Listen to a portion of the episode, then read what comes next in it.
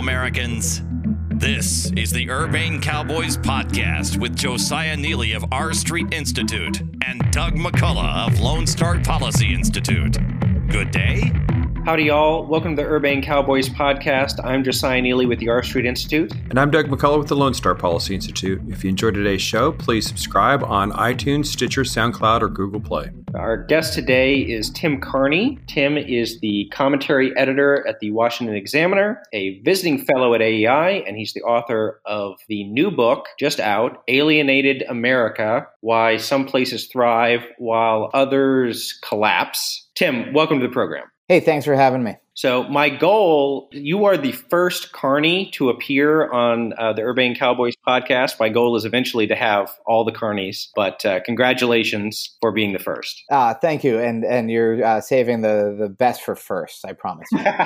okay, so Alienated America sounds like kind of a jury title. What is the book about? Well, I started to write it because what I saw early in the Republican primaries in 2016 that a lot of people believed the American dream was dead and that's why they were signing up for Donald Trump and rallying behind him. And the truth is, the working class woe in America is a real thing. And that it's not just an economic thing, though. When we see the deaths of despair, when we see rising inequality, we see falling economic mobility, all of these problems are real. And some people just blame it on economics. And then there's some people on the left who said, oh, well, this is just the deplorables refusing to keep up, upset that white men are no longer as in charge as they used to be. But I went around the country, I studied the economic data, and I found out the woe is real, but the root cause of it isn't just economic. It's about the collapse of community specifically the institutions that bring people together, that provide modeling, that provide a sense of purpose, that provide a safety net. Mostly, though, that means church. These institutions are fading away in a lot of middle America. They're still there in the elite parts of the country and in some really strong religious communities, but most of America doesn't have that connectivity and they're suffering because of it. So l- let's unpack that a little bit because I, I know people go back and forth about how bad are things for the middle class, the working class? Are things really stagnated? And then people will say, no, if you look at this chart or graph or control for these variables, actually things are fine. So, what's the case that actually things have not been going great for working class Americans over the past decades, I guess. Well, the first thing you can look at some of the, the pure economics and say that while there has been wage growth for the average American, the average American without a college degree has not seen wage growth really until the last couple months, and that this is just beginning to catch up for a real stagnation from the mid to late 60s until the last couple of years. But more importantly, and I'm I'm like a social conservative guy, so there's lots of things I think matter that maybe not everybody else does, but marriage is dramatically on the decline among the working class. It used to be 84% of all people of any educational level were married at age 40 in 1960. Now it's down to about two thirds of those with college degrees but it's falling below 50% for those without any college education and just at 50% for those without a degree but who went to college. You have out of wedlock births rising, and of course, you have the deaths of despair that sociologists have pointed to opioid overdoses, alcohol related deaths, and suicides really rising, particularly among white males who do not have college degrees and are not in the top quintile of income. So, all of these are real suffering that you cannot deny. Yeah, I think when you talk about some of these metrics, the difference between Americans that have college degrees and those that don't have college degrees can be really stark. I mean, it's it's almost like I know John Edwards you know, he had his famous "There are two Americas" type thing, but it really does seem that way in terms of marriage, children, economics, even church attendance. I, I guess you know the stereotype is you have all these highly educated yuppies or whatever. They're the ones that are secularists, but actually, you're more likely to go to church if you have a college degree and you're you know making a fair amount of money than if you're working class these days. Well, yeah, I, I address what I call the Lena Dunham fallacy in Alienated America. I write that there's a lot of times when somebody says, "Oh, marriage is disappearing, out of wedlock births are on the rise." Uh, America is secularizing. People, fewer people are going to church. My conservative friends will assume that this is all a bunch of Wesleyan alumni who are going out there and you know just being these decadent, wealthy people, and they exist. And you know, I was able to name one, Lena Dunham, but most of the elites, most college educated people, they do make more money. They do vote Democratic. But if they're liberal elites, they are practicing what we conservatives are preaching. They're finishing school, even if it's just high school, getting a job, getting married, having kids, staying married, staying involved in their children's lives. That's what most of the elites in America, left or right, are doing. And when secularization does happen in those circles, they have other institutions to turn to. And not just country clubs, but country clubs are among them, but even just really strong public schools. Strong public schools is almost synonymous with public school in a high income, highly educated place because the parents are very involved. And then good sports leagues, all of these things, even the bowling leagues are going to be stronger among the elites than they are among the working class. And so the working class is left without the institutions to connect people. And that's why I call it alienation that they're suffering from. They're suffering from the fact that they're not plugged into society, and many of them even sort of fail to see the point of doing so what happened? What do you think explains this collapse in civic institutions? We've had prior guests who talk about there's been a general loss of respect for authority, whether that's trust in government or trust in churches or whatnot. You've had a decline of all sorts of things from, you know, you talk about the bowling leagues, but even unions, you know, other sorts of civic associations. Clearly, that's disproportionately affected certain segments of society more than others. You know, what happened? Was it just uh, Reaganomics? Was it uh, secularism? You know, was it welfareism? What What do you think yeah, explains the-, the way? One way, easy, uh, not easy, but useful way to think about it. Um, if you read Tocqueville's Democracy in America, he sort of draws out the concept that two concepts that seem opposite, which would be over centralization and hyper individualism. One is everything gets drawn together, one is everything gets pulled apart into individuals. Those two concepts are not opposites. Yuval Levin, great conservative writer, says they are two sides of the same coin. And so to think about that, that hyper individualism and over centralization have been the, the forces here. I mean, to start with the hyper individualism, one thing is technology just allows us to retreat into our own world, whether it's our houses that are much bigger, TV channels, internet, or whether it's just staring at your Facebook, your Twitter, or listening to your podcast. Not that there's anything wrong with podcasts. Listening to your podcasts instead of uh, being with the people around you, that's a case of hyper individualism facilitated by technology, drawing people away. They measured at one point in the 1960s the percent of beer that was consumed in public places, and it was 90%. Now it's down to 50%. I love the fact that it's, it's easier for me to just watch the football game on my own TV and drink a beer but there are negative societal effects of that. But then also the over centralization. You referred to the welfare state. That's definitely a factor here. Where I, I, in Alienated America, I point to multiple studies talking about the crowding out effect. That for every dollar of federal spending, it reduces church charitable spending by 30 cents. Then for every dollar of federal spending that's pulled away, they look and they studied welfare reform. They found that when the federal money was pulled away, church money for uh, the needy went back up in those places. You certainly have lots of that going on. But you see the next step, though, is that more government often helps drive that individualism because it helps kill those institutions. A lot of the churches, one reason churches shut down is because they had less of sort of a civic purpose when government crowded them out. And so then people stop going and they end up alone. And then they end up alone and in more need of material things. And so what ends up occurring there is that people then turn to the government and so the centralization and hyper individualism go together. Your colleague at AEI, uh, Jonah Goldberg, he just wrote his book, uh, Suicide of the West, and it sort of famously opens up with the line, There is no God in this book. But you're talking a lot about church. Is there much God in your book? Yeah, the front cover is a shuttered down church right outside of Williston, North Dakota. The first story partly takes place, it's about my daughter being sick, it partly takes place in our parish, St. Andrew, out in Silver Spring. And it ends uh, with sort of a nod to Shakespeare with a, a, a, wedding going down the aisle in my home parish. You can't talk about community and civil society in America without talking about religion.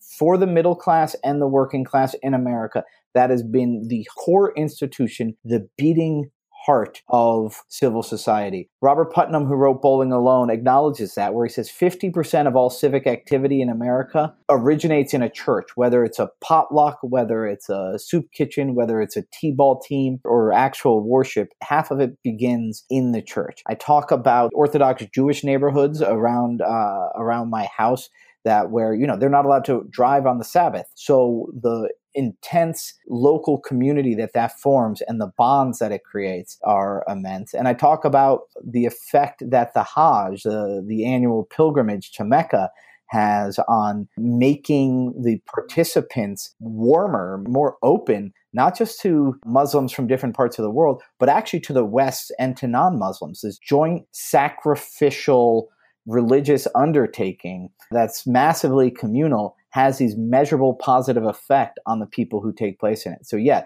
the central chapter of my book is called It's About Church. So yeah, there's a lot of God in this book. It's interesting one of the things that's been noted about the 2016 primary is that one of the most traditionally conservative groups that at the same time was not at all interested in Trump were members of the LDS Church, the Mormons, Utah and you know surrounding places. And it's, I, I suppose, been speculated that part of that might be that they still have this intact civil society that you talk about, you know, integrating self-help and church and community, family, all those sorts of things, and that because of that they you know may not have seen the appeal of a Trump type figure as much because they don't experience that sort of alienation. That's exactly right. I think the single best way to explain where Trump did poorly and where he did well in the Republican primaries was if you could come up with a measure of alienation. His strongest county in all of Iowa was Fremont County, which is at the very bottom of various measures of social capital put out by University of Pennsylvania, put out by Mike uh, Mike Lee's staff in the U.S. Senate. That was Trump's very best county, and that was the worst one as far as all the churches were closing down, having institutions like movie theaters and having people people who were volunteering. And his very worst county was Sioux County, Iowa, which is sort of 50% Dutch. There's all these in Orange City and in Sioux Center. Not only are there, there these Christian colleges, there's just this immense level of community involvement, of outreach to people. The churches there um, the the Dutch Reformed churches are almost like these mini Mormons. I have joke in that they build these really intense institutions of civil society in places like Western Michigan, where Trump also bombed in the primaries. So in the book, I lay out the sort of three dozen worst counties. They all fit into one of three categories: either they are Mormon, they're Dutch, or they're one of the 25 most educated counties in America. So again, I'm talking about the primaries. If he got below 20% in a county, it was either Mormon, Dutch, or elite. Those are the places where civil society is the strongest. That's what got me on to realizing these people who believe the man who says the American dream is dead, maybe they have a point if they're lacking these institutions that the rest of us, I'm in strong Catholic communities and living in the DC area. I'm in both elite circles and strong religious circles. These institutions I take for granted. That's what's missing in so much of America. And one of the manifestations of that was that the guy who showed up and said the American dream is dead, he carried the day in the 2016 election. It's interesting that you say that because uh, I think the AEI just came out with a report that was sort of touting, uh, and, I, and, I, think that the full report, I think it's like 81 pages. So I, all I've been managed to do so far is read the one pager, but making their case that the American dream's not dead. But it was interesting that I think that their conclusion was it wasn't so much an economic thing as much as the American dream, sort of a pursuit of happiness and pursuit of freedom, was still uh, satisfying people. I don't think you were part of that particular study, but how does that fit in with uh, you know what's in your book? I'm, I'm glad you asked because I just wrote my Washington Examiner column recently on exactly that. Americans have warm attitudes towards their local communities. But then when you ask them, how involved are you? It's bad. It's what Robert Putnam argued in Bowling Alone two decades ago, but getting worse. People say they like their neighbors, but then they, most people say they've never actually turned to their neighbors for help and their neighbors have never actually turned to them in an emergency. And so what I argue is that, yes, if people say the American dream is sort of freedom and pursuing your own world, That's an individualistic pursuit. There's nothing wrong with that. I wouldn't even call that necessarily hyper individualistic. That's an individualistic understanding. But most people don't think the American dream means contributing to your community. And if people have warm feelings towards their community and negative feelings towards the central government, I think it's because they expect too much from their central government and too little from their community. They expect the safety net and the sense of purpose to be provided by Washington when really those things are supposed to be provided by their local congregation, their swim club, their Rotary club, their bowling league. Well, on that point, um, I saw you at the AEI Leadership Summit in Chicago last fall, and uh, you used a line that I've stolen and repeated several times that the government should be a safety net of safety nets. Yep. Unpack that a little bit. So, the first thing to realize, and this is a harder thing for conservative or libertarian leanings like me to come around to, but that the, the federal government really does have a unique ability to provide economic security in important ways. First of all, it can redistribute wealth nationally. We know that Mississippi and Arkansas are much poorer than Connecticut and Maryland. So that's a, that's a role of the federal government to play. We know that when a disaster hits in Houston, it's very effective to have the 99% of the country that hasn't been flooded paying for that. A second point, besides the redistribution, is the ability to be countercyclical. They make their own money. So when the Great Depression hit, so many churches and private charities, as well as local and state governments, weren't able to provide the aid that they normally did. So, right when it's most needed, these things become weakened. So, that's an argument for a federal role. Unfortunately, the New Deal and the Great Society took these things to mean that the federal government should replace these local groups. So, why are the local groups important? Well, they're the ones that deal with you on a human level. For the recipient, they're the ones that are least likely to A, be exploited, or to B, sort of treat you like dirt and make you pee in a cup before they give you, you your bowl of soup in the way the state and federal governments do. So, the closer to the human being that you can administer the aid, and the, the Mormon church is a great example of this.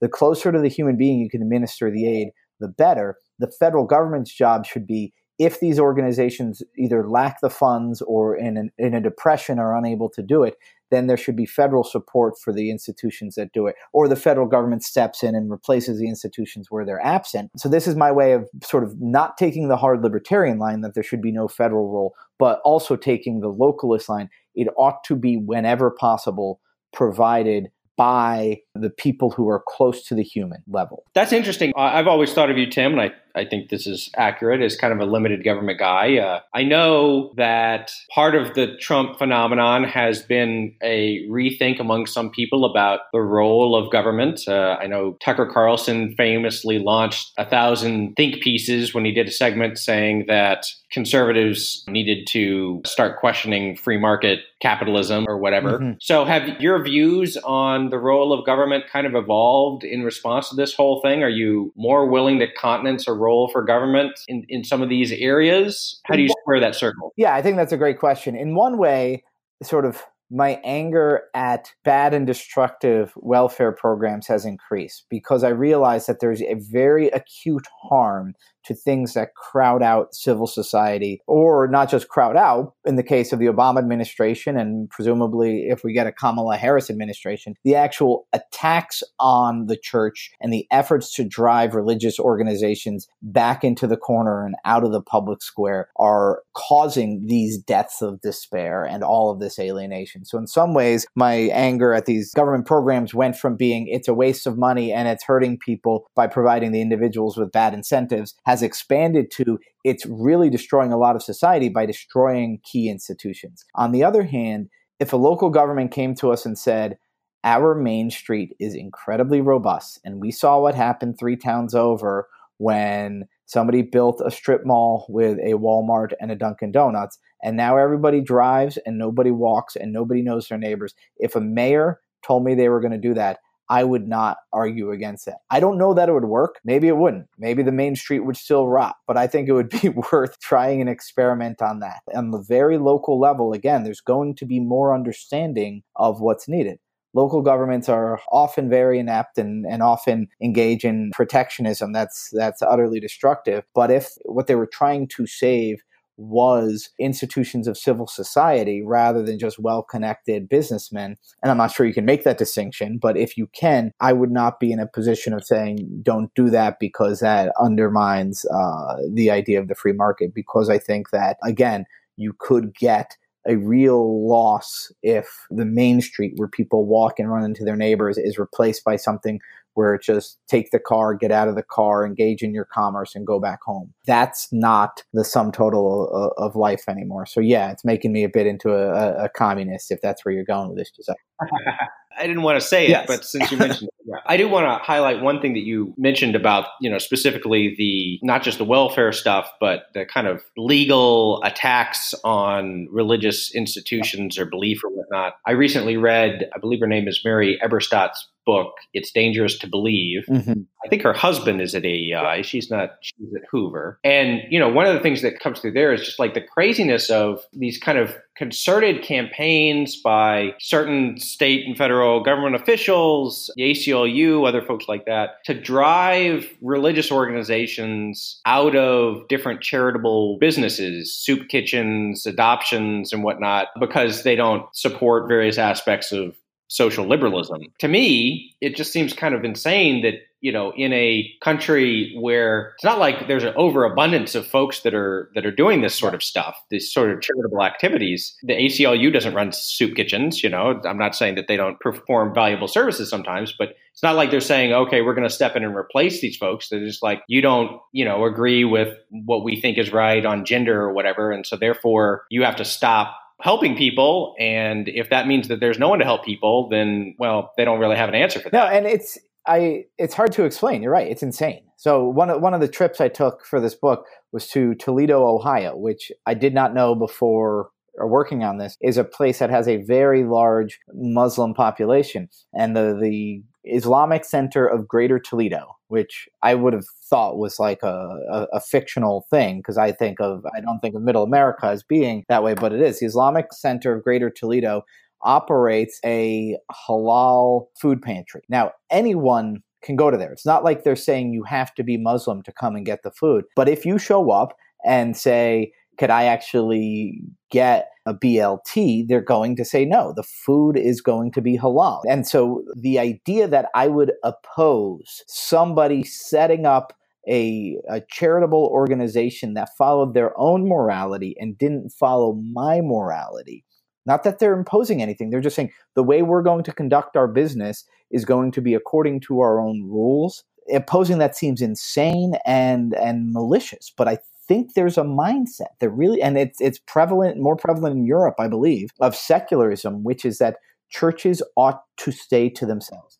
Nancy Pelosi said in defending the contraception mandate, I do my religion on Sundays. She added that she tries to go to church more than just on Sundays. But in other words, doing her religion was simply done at Mass. And the Obama administration used a telling phrase often where they would refer to the freedom of worship as if the free exercise of religion guaranteed by the First Amendment was simply a freedom to pray and attend the church services you want. A Christian organization is not freely exercising its religion if it's not out there feeding the hungry, clothing the naked, and helping the poor and housing the homeless. That's literally what the what. Christians are obligated to do. But this is what they're saying. They're saying, look, worship how you like. But once you step into the public squares, you have to follow elite morality. You may not follow your own religious morality.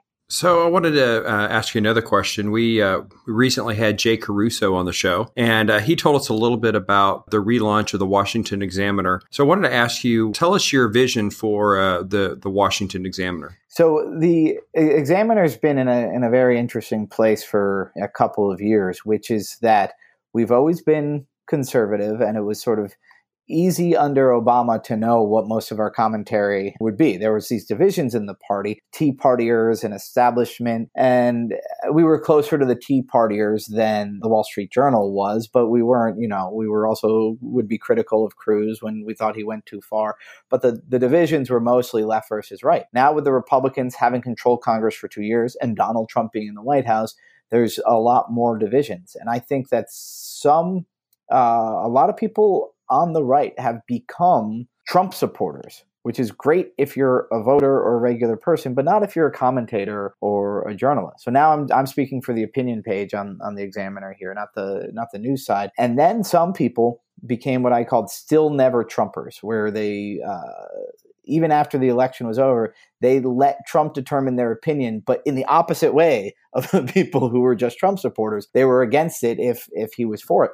What we've tried to do is not let Trump make up our mind for us and not hesitate from criticizing him, but also not be afraid to be so uncouth as to say, he's doing the right thing. So we praised him when he pulled out of the uh, Paris Climate Accords. But we've said at the same time, Congress needs to take away his ability to impose tariffs because these tariffs are bad for the economy. We criticize him when uh, harshly, repeatedly, in multiple pieces when he said what he said after Charlottesville, which was sort of giving a stamp of approval to white nationalism. But we've also defended uh, defended his tax cuts and also criticized some of his critics in the media for losing all their sobriety and their and their sense of purpose. So it's it's been a tough line to walk, but I think it's important because it's at times like this where it's harder to articulate and more needed to articulate conservative principles when it's so easy to let personalities in one way or another sway you away from what really is right.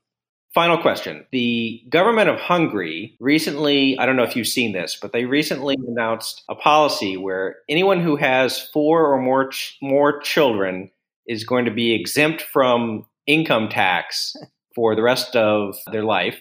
And uh, I know that you take a kind of old school Catholic approach to the question of uh, begetting children. So, what do you think about that as an idea for the United States? I ha- already have my Learn Hungarian in 30 Days book right here in front of me. my wife and I are moving off there. And no, so I think that uh, we do have to worry about what Newt Gingrich once called right wing social engineering. I, I, generally don't like, especially the central government, having a, a, tax code that's not neutral, that's there to incentivize. What most tweaks in the tax code are supposed to do, if it's not just a straight, plain, totally flat tax code, have a tweak to capture distortions or to capture externalities. So, one of the policies that I have favored, first of all, I liked the personal exemption that they got rid of in the Tax Cut and Jobs Act.